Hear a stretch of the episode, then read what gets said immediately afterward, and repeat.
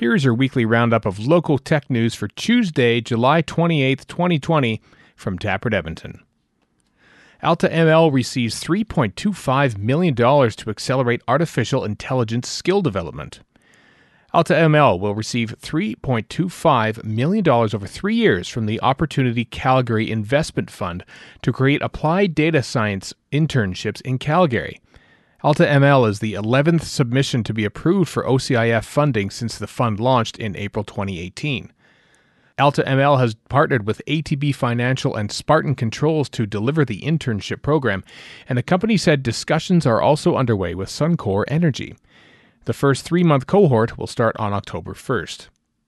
As a result of the investment, Alta ML will open a new office in Calgary called the Artificial Intelligence Center of Excellence, which will be led by Daniel Gifford, formerly a venture leader at Creative Destruction Lab.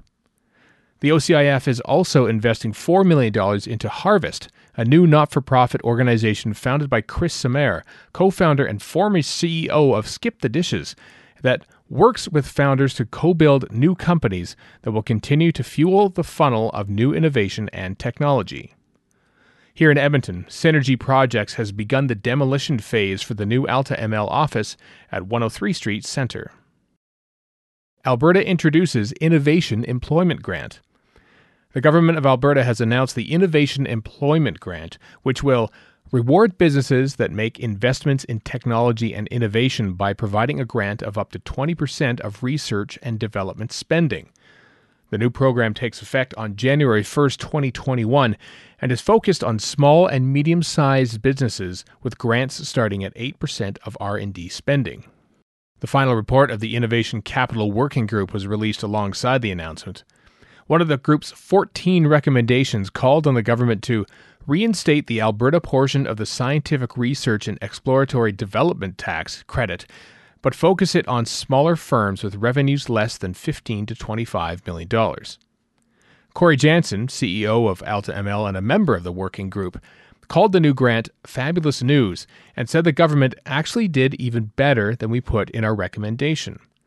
The province will also invest an additional $175 million over three years in the Alberta Enterprise Corporation to grow Alberta's venture capital industry and said it will examine all of the recommendations outlined in the Innovation Capital Working Group's report as it builds a formal technology and innovation sector strategy. Headlines Onlea, a non-profit founded at the University of Alberta in 2014, has been sold to a new for-profit corporation called Onlea Enterprises, owned by Jonathan Schaeffer, Jennifer Griffin Schaeffer, and CEO Adriana Lopez Ferrero. The company offers mindful online learning crafted with scholarship, creativity, and quality, and is working to aggressively grow the company to meet the enormous demand for moving classroom material to the online world. Alberta Innovates has announced nearly $1 million in funding for 20 projects as part of the first phase of its Carbon Fiber Grand Challenge. The University of Alberta had three successful applications. Ideaflow and Trust Science are among the participants in the Next Connection Silicon Valley cohort, which runs from mid August through September. Lenica Research Group plans to launch its Peak Cognition virtual reality platform this fall to help athletes improve their cognitive ability and reaction speed. Jobber is a finalist for the Canadian HR Awards in the HR Team of the Year category. Winners will be announced at the virtual awards gala on September 16th. Skills Trader has launched its mobile app in the App Store and on Google Play. Physicists from Quanta at the University of Alberta have developed a technique to translate data from microwaves to optical light, which could have promising applications in next generation quantum computers and secure fiber optic telecommunications. The Alberta Machine Intelligence Institute says its first machine learning technician cohort has completed their coursework and presented capstone projects to a panel of artificial intelligence industry experts a new machine learning model created by Nawshad Farruque, a graduate student in the Department of Computing Science at the University of Alberta, can detect early signs of depression in written text. Dynacor is running an online survey to better understand the economic viability of building virtual reality scenarios to help nursing students develop essential foundational skills. And the Ben Kinney Group of companies, which includes Gabby.ai and Redmond Tech, is looking for a front end React.js developer here in Edmonton.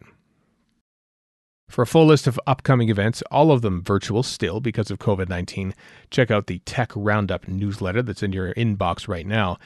And beyond Edmonton, platform Calgary has released a new video showcasing the 9th Avenue Parkade and Platform Innovation Center, a 50,000 square foot facility designed to accelerate Calgary's innovation economy by concentrating tech entrepreneurs, high impact programs, partners, and investment under one roof and applications are now open for Uniting the Prairies, a virtual conference that will take place on September 29th. That's it for the audio version of Taproot Edmonton's Tech Roundup, sponsored by Innovate Edmonton. Find more details and all of the links in the Tech Roundup newsletter, which is in your inbox now if you're a subscriber. If you're not a subscriber yet, visit taprootedmonton.ca to join. This roundup is curated by Mack Male of Taproot Edmonton and read by me, Stephen Chapansky of Castria.